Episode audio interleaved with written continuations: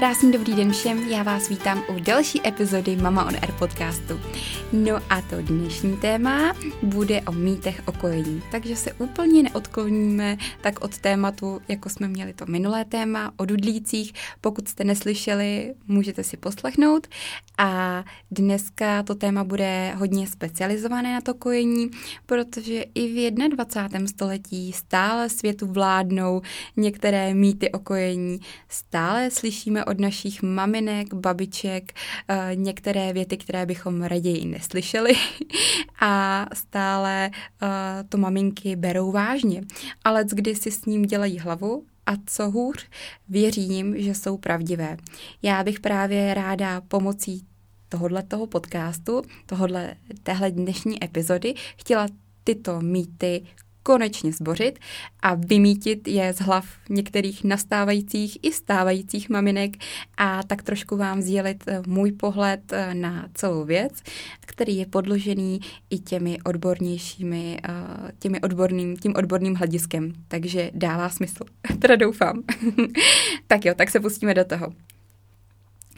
Tak, první mýtus, se kterým se setkávám velice často a maminky to často berou jako takovou obhajobu toho svýho kojení, tak je ten, že když nekojila moje maminka, babička, nebudu kojit ani já. Máme to genetické. Tak to je největší blbost. Kojení nebo vůbec to prso, ta stavba toho prsa, se nedá zdědit. Někdo má takové mylné informace o tom, že když vlastně má nějakou predispozici, když se bavíme například o rakovině prsu, tak má predispozice k tomu, aby ty geny se u něj objevily a aby byl právě nemocný s rakovinou, tak myslíš si, že stejné je to s laktací, že stejně tak, jako nekojili maminka, babička, tak oni z toho samého důvodu se může zdědit v úvozovkách ta rakovina prsu, tak můžou zdědit i toto. Můžu vás, maminky, uklidnit, je to úplně mylné tvrzení. Tak, dalším mýtem, se kterým se taky setkávám docela často, je ten, že když mám malé prsa, nebudu moc kojit. Chtěla bych říct a chtěla bych tenhle mýtus tak dopodrobna vysvětlit, že to, co ovlivňuje velikost prsů, je vlastně tuková tkáň. Asi úplně na začátek bych teda měla říct, že prso je tvořeno z tkáně tukové, tkáně pojivové a tkáně vazivové. Nechci teda úplně zabíhat do nějakých detailů a drtit vás tady latinskými a odbornými názvy, ale chci vám jenom jakoby přiblížit to, že prostě i když máte malá prsa, tak můžete kojit. A naopak, když máte velká prsa, tak nemusí to vždycky být tak jednoduché, například to rozkojení, protože máte ty prsa velká a vejde se tam hodně mlíka. Jo, vůbec to tak není. Takže vraťme se k tomu vysvětlování. To, co ovlivňuje vlastně velikost tvaru, je tuková tkáň, která se však na produkci mléka žádným způsobem nepodílí, protože právě na to produkování toho mléka, aby se nám to mléko tvořilo, to ovlivňuje tkáň žlázová. Tedy ne tuk, který máme, vlastně, který nám tvoří velikost a tvar prsu, ale ta tkáň. Takže i maminky s velikostí košíčku A nebo B můžou úplně v klidu kojit klidně 2 roky, protože nezávisí to na tom, jak veliká mají prsa, jak mají hodně tuku v těch prsou, ale jak mají vlastně tu tkáň vytvořenou. A naopak maminky, které mají ty prsa velké, které mají vlastně velké množství té tukové tkáni, nemusí to být vždycky jakoby predispozice k tomu, že budou mít jednoduché kojení a že budou mít dostatek toho mateřského mléka. Tak dalším velice často slýchaným mýtem je, když budete kojit moc často, nestihne se vám vytvořit mateřské mléko. Tak já bych na začátek úplně chtěla zase vysvětlit a zbořit tenhle mýtus tím, že u kojení platí takzvaná rovnice. Čím častěji bude maminka přikládat miminko k prsu, čím častěji miminko bude sát, čím déle bude sát, tím více se mateřského mléka bude tvořit. Pokud miminko nebude sát, pokud maminka nebude přikládat miminko k prsu, mléko se tvořit nebude. Asi úplně na začátek bych měla říct to, že mléko nebo vůbec tu hladinu mléka ovlivňuje hormon prolaktin. Ten se začíná tvořit už někdy v druhém trimestru těhotenství, takže maminky, které mají toho mléka nebo té hladiny toho prolaktinu víc, tak můžou například při teplé vaně nebo při teplé sprše nebo i mimo to jim může samovolně odkapávat mléko. V průběhu celého těhotenství ta hladina prolaktinu se zvyšuje a těsně před porodem mírně klesá, ale zase významně stoupá až 3 hodiny po porodu. Proto je tak důležité, proto se klade takový důraz na to, aby maminky přiložily miminko k prsu právě v těch prvních 3 hodinách života, aby právě došlo k tomu kontaktu kůže na kůži, který spouští hladinu toho prolaktinu, spouští hladinu toho oxytocínu. No a pak se ta hladina toho prolaktinu udržuje v docela vysokých číslech nebo v docela vysoké hladině až plus minus do těch 3 měsíců života miminka. Ale vlastně ta kadence je pak už ovlivněná tím sáním. Tedy je důležité, aby maminka přikládala miminko k prsu, bude se tvořit mléko. Ale není to určitě o tom, čím bych teda chtěla vyvrátit tenhle ten mýtus, že když maminka bude kojit velice často, tak ty prsa se jako vyprázdní a že už tam nic nebude. Ne. V momentě, kdy ta laktace je dobře rozeběhlá, tak to mléko se už vytváří jenom v ten moment, nebo už se vytváří v ten moment, kdy miminko saje. Není to tak, že by tam prostě na 3 hodiny bylo 100 ml mlíka, ale už se pak jako další, když by miminko chtělo za hodinku se napít, tak už by tam nic nebylo. Ne, to tak není. Prostě pokud už ta laktace je rozeběhlá správně, tak i za tu hodinu miminko dokáže, když se spustí ten spouštěcí reflex, dokáže z toho prsa už samo si vytáhnout nebo samo si vytvořit v průběhu toho sání to mateřské mléko. Doufám, že jsem to rozvedla tak, jak jsem chtěla. Tak, další mýtus je nekoj tak často, vždyť mu roztáhne žaludek. Musíš ho kojit a 3 hodiny. Tak, tady zase bych chtěla říct, že určitě miminku neroztáhnete žaludeček, když ho budete kojit často, protože samozřejmě jsou miminka, která nemají záklapku a které by chtěly být neustále napojené na to prso a můžou se i přejíst, tak jako my dospělí se můžeme někdy přejíst, tak i miminka se může přejíst, je to prostě normální a není to samozřejmě jev u všech miminek, ale u některých je potřeba například malinko zregulovat to množství toho materského mléka, ale to jsou speciální případy, tím bych vám úplně nechtěla zamotat hlavu. Ale spíš bych chtěla říct, že určitě miminko neroztáhnete žaludek, protože to materské mléko je tak výjimečné v tom, že obsahuje spoustu důležitých látek a to jeho složení je specifické právě pro to miminko v ten daný čas, v tu danou hodinu, v to dané období a je vytvořeno právě tak, aby ho zasytilo na nějakou dobu, ale obsahuje jeden hormon, který právě reguluje dobré trávení jednak a i dobrý pocit toho, jestli mám hlad, anebo jestli nemám hlad.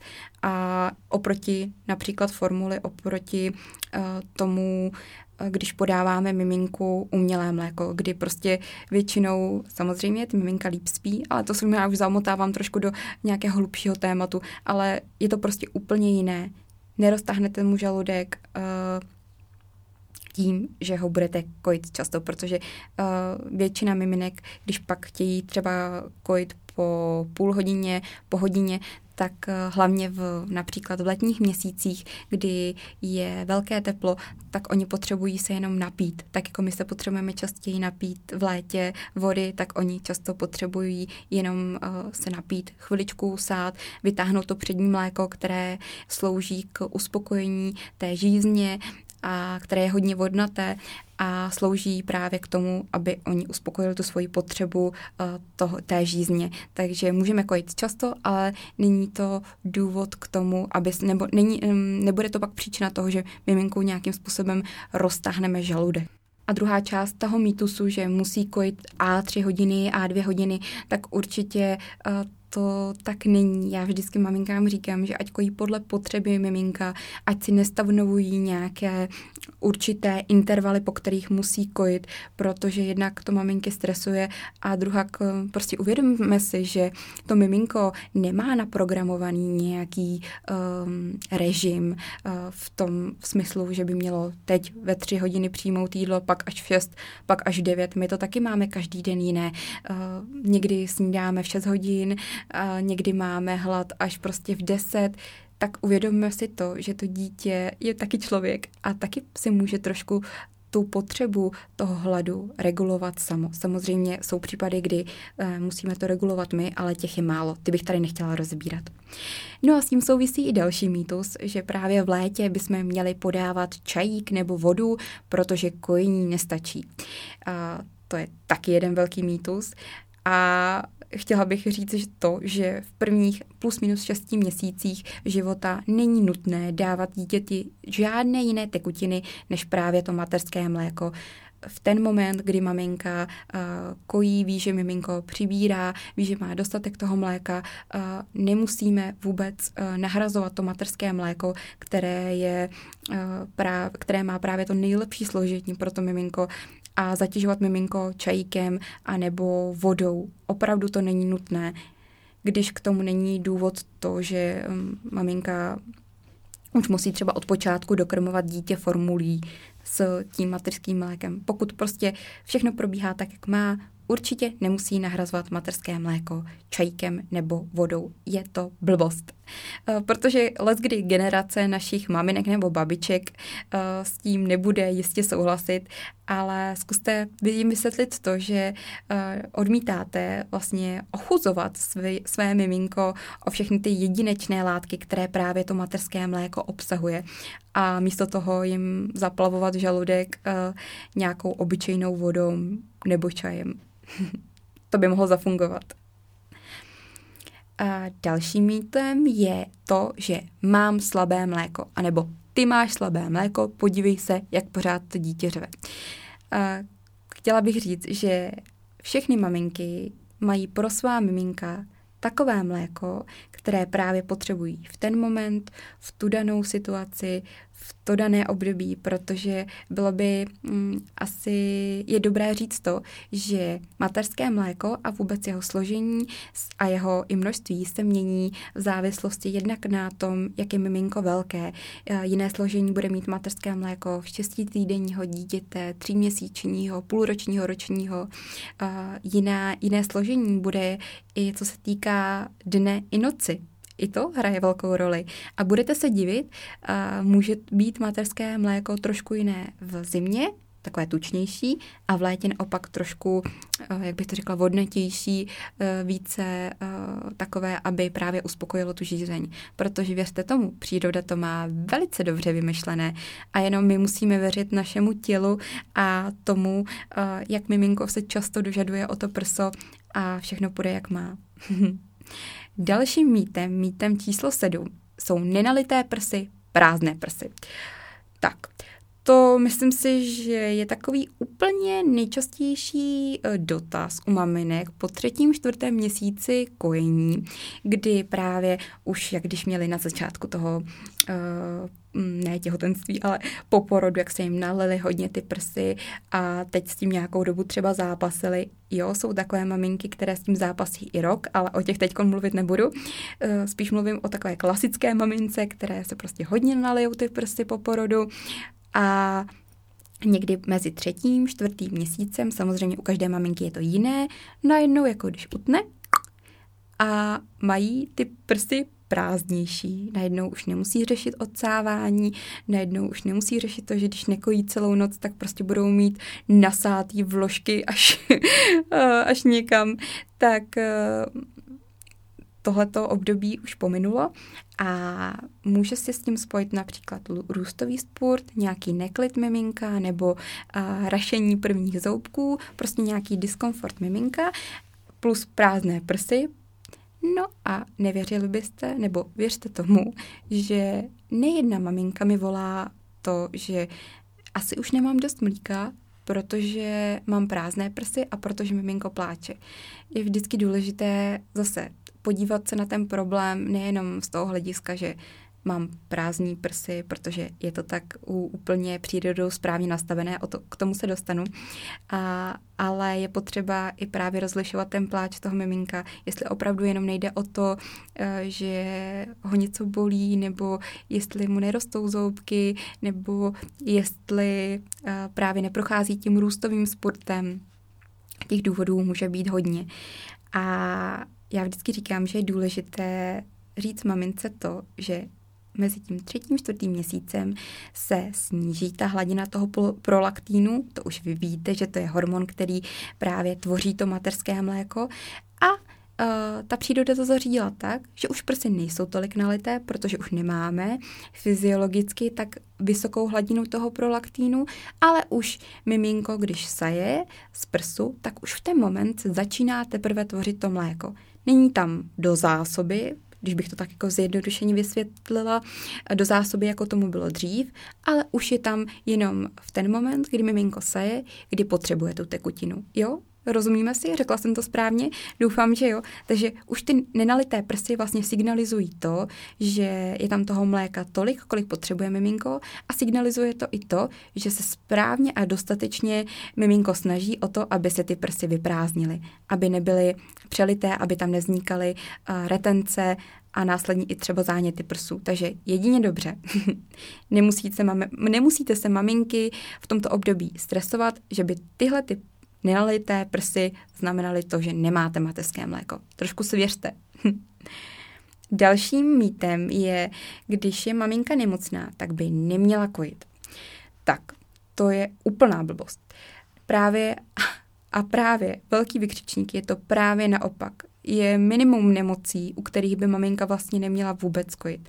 Ale v drtivé většině nemocí se doporučuje, aby maminka, pokud je nemocná, tak dávala tak, jak miminko potřebuje, své mateřské mléko. Protože je to právě takový významný zdroj protilátek, které budou miminko chránit před tou nemocí, anebo pokud to miminko dostane tu nemoc, tak zmírní průběh té nemoci.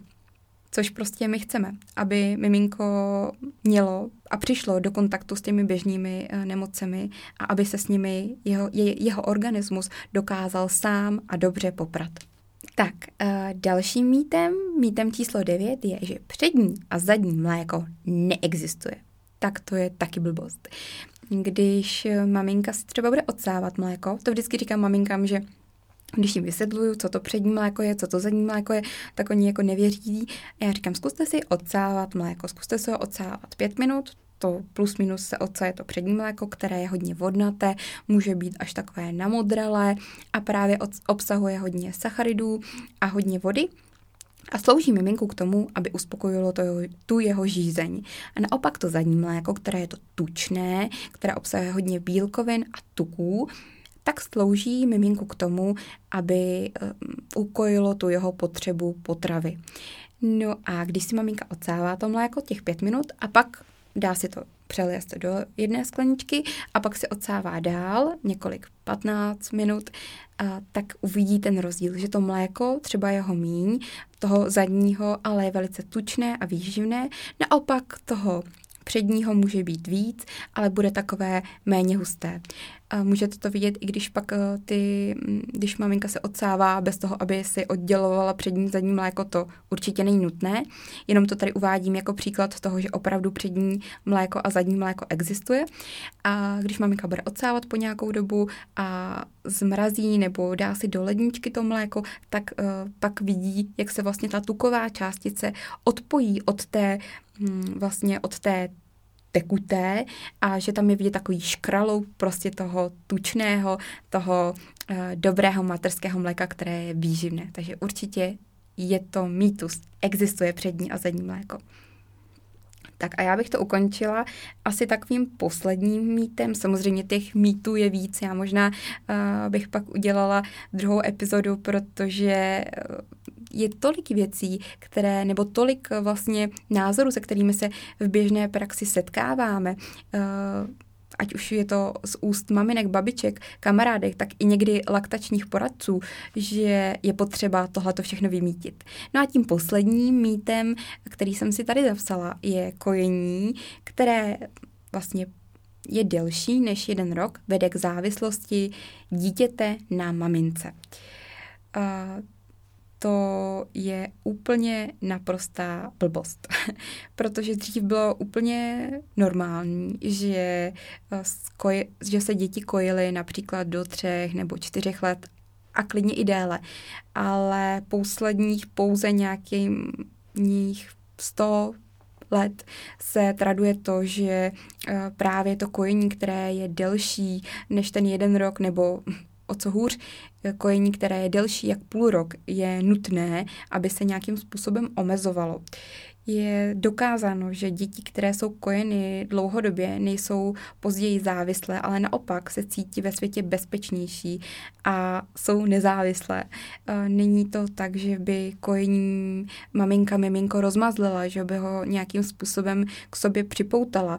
Ale naopak to, že ho kojí, že mu dává ten čas, že mu dává tu nejlepší potravu, která je pro jeho rozvoj tak důležitá, dává mu to nejlepší ze sebe, ať už se to teda týká toho složení mléka i toho času s ním stráveným, tak mu dává ten nejlepší základ do toho života, co se týká jeho psychického vývoje, vývoje, jak jsme říkali, teda těch všech orgánů a i po té stránce citové je takové dítě více vyrovnanější. Tak a já bych tímhle ukončila další epizodu o kojení. Já slibuju, že příští epizoda se bude věnovat něčemu jinému, než jenom kojení, dudlíkům a podobně. A vy mi dejte vědět, s jakým mýtem jste se setkali nejčastěji, co vám vaše kamarádky nebo maminky, babičky vtloukávají do hlavy, že takhle byste to měli dělat nebo takhle byste to rozhodně neměli dělat. A dejte mi vědět a můžeme se pak inspirovat navzájem a můžeme to sdílet, co někdy ty naše babičky a maminky vymyslí. Ale věřte mi, oni to myslí dobře, protože právě jim to taky bylo vtloukáváno do těch hlav a předávají si to z matky na dceru a tak dále. No tak jo, tak já se budu těšit u dalšího podcastu a nevěřte všem tomu. Mějte se hezky.